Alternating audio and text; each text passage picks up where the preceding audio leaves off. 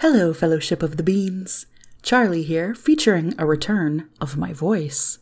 I just wanted to pop over real quick to let everybody know that unfortunately there will not be a new episode of the podcast today.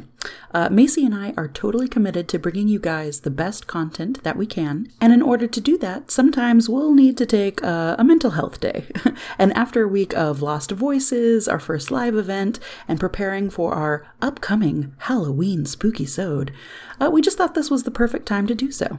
We can't wait to return next week with our very special Halloween spookysode featuring the haunted Magnolia Hotel. So tune in for that. Until then, blessed be all of your beans, etc., etc. Thank you guys so much.